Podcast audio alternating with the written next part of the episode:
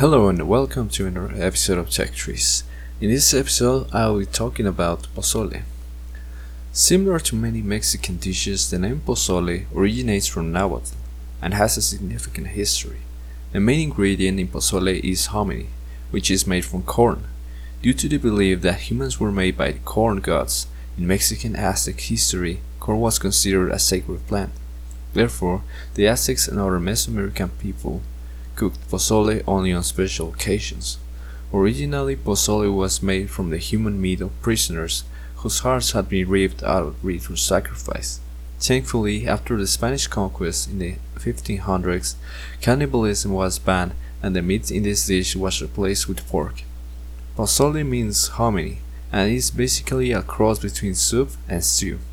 It is a popular and beloved dish throughout Mexico and is commonly enjoyed for events and special occasions such as weddings, Independence Day, and Christmas.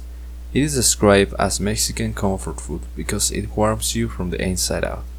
In the next episode, we will be talking about the ingredients and different types of pozole. Thank you for listening. Until the next time.